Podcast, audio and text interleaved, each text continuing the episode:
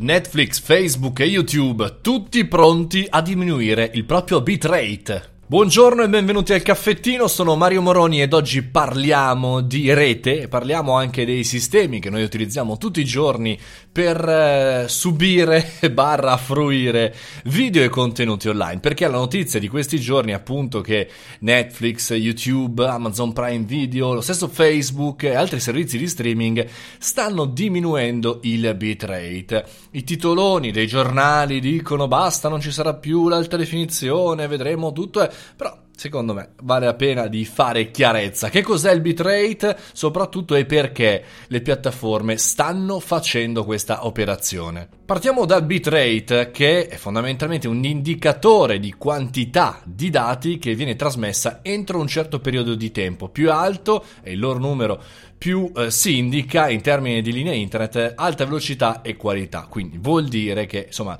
è una sorta di contenitore, una numerica per dire quanto ne passiamo, quanto ne andiamo. Questo diventa chiaramente molto importante per far girare, inviare eh, dati, però cambia veramente qualcosa? Beh, innanzitutto bisogna dire il perché stiamo facendo questa cosa, perché chiaramente in questo periodo in cui la maggior parte fondamentalmente delle persone è a casa e di norma in ufficio non guardava, credo, eh, filmati su Netflix, insomma in questo momento chiaramente c'è una grossa, una grossa crescita eh, di utilizzo di banda per cui le piattaforme, primis Netflix, hanno voluto, come dire, appropriarsi di questa causa e dire ragazzi diminuiamo un po' il bitrate e con questo, questa diminuzione in 30 giorni solo con questa operazione dovremmo risparmiare il 25% del peso che queste piattaforme hanno sull'attuale linea internet a banda larga.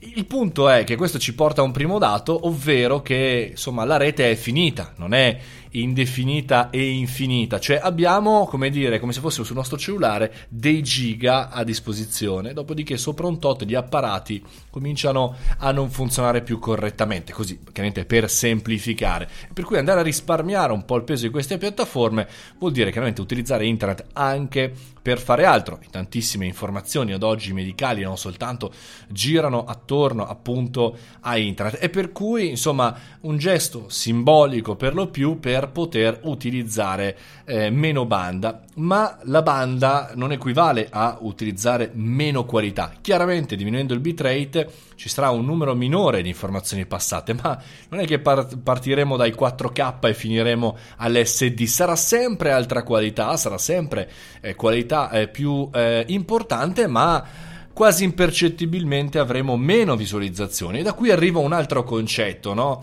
in questi giorni in tanti stanno parlando appunto di diminuzione del, del bitrate quando in realtà non stiamo diminuendo chissà che qualità. Sfido chiunque a definire dal nostro dispositivo casalingo, dal nostro subito super televisore, se questa qualità è con il bitrate precedente o è un bitrate più basso come quello di questi giorni, ci permetterà di risparmiare il 25% di banda. Perché? Perché chiaramente la qualità è vero, è oggettiva, ma è oggettiva in base soggettivamente alle capacità di lettura. È un po' come fondamentalmente se avessimo davanti un fantastico album musicale di altissima qualità, ma avessimo solamente le cuffiette, gli auricolari del cellulare. È chiaro che chiaramente lì la compressione sarebbe maggiore e non ci renderemmo conto della qualità più bassa. Quindi la domanda che mi faccio è: ma se non ci avessero detto della diminuzione di bitrate ce ne saremmo accorti? Io ho la preoccupazione, credo proprio fermamente non ci saremmo accorti di nulla,